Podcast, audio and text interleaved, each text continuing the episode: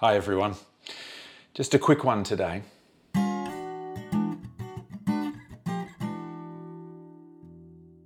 It feels like suffering is everywhere at the moment. The COVID pandemic continues to engulf the world. The US is soon to reach 1 million deaths from COVID since the start of the pandemic. Australia is now considered a COVID hotspot, and people are angrily protesting COVID health measures such as vaccines and masks and so on. Having said that, the global outlook for the pandemic is showing signs of improving. There was a massive surge in new cases across December, January, but across February, the number of new cases has declined almost as quickly. Still, it's concerning. And then, of course, Russia has invaded Ukraine, causing untold suffering. The last figure I heard was 1.2 million people have had to flee Ukraine, unable to really take anything with them, finding shelter in neighbouring countries. And despite this, stories of women and children being killed by the indiscriminate bombing, and men being unable to leave, being mandated instead to stay and fight for their country. And Russians too are suffering. Every day I see Russians arguing about the war on social media some supporting Putin's actions, some vehemently opposed, and all of them suffering from the escalating sanctions and the collapse of their economy. Actually, all the world is watching with trepidation. Could this be the beginning of World War III, or a second Cold War, or a whole new world order? And last week, here in Australia, up and down the east coast, We've had terrible storms and floods wreaking havoc on homes and businesses and the tragic loss of life. I was lucky being slightly elevated out of the rising floodwaters, but down the end of my street, others were not so lucky. Streets lined with spoiled and unserviceable items and belongings.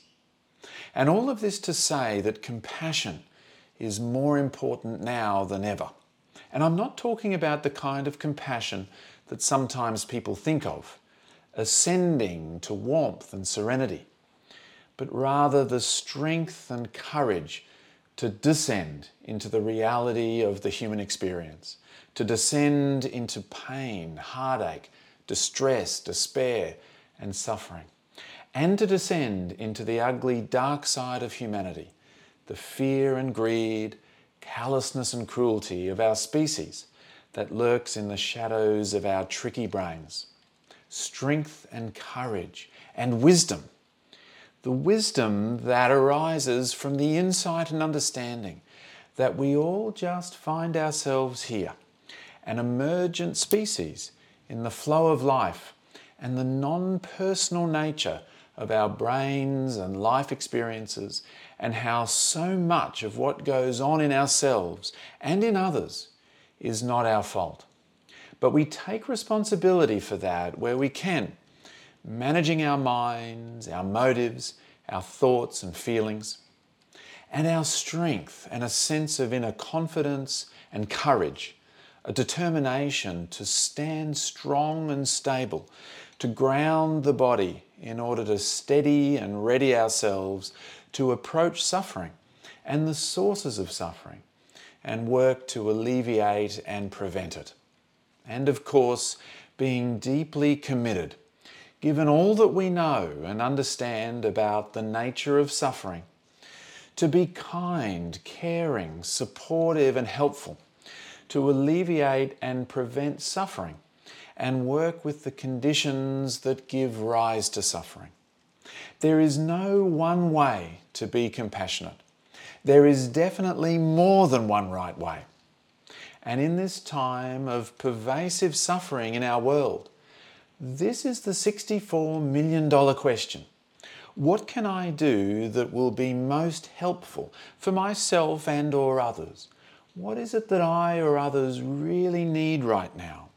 What wise action could I take? Something that in small or big ways helps to even slightly lessen suffering or lessen the likelihood of more suffering coming about.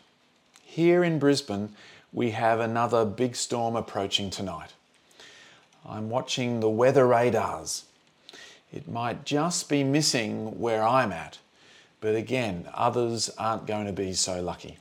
I'm sending my compassionate wishes to all those who may be suffering here and around the world. And I'll continue to do my best to be helpful, even in just small ways.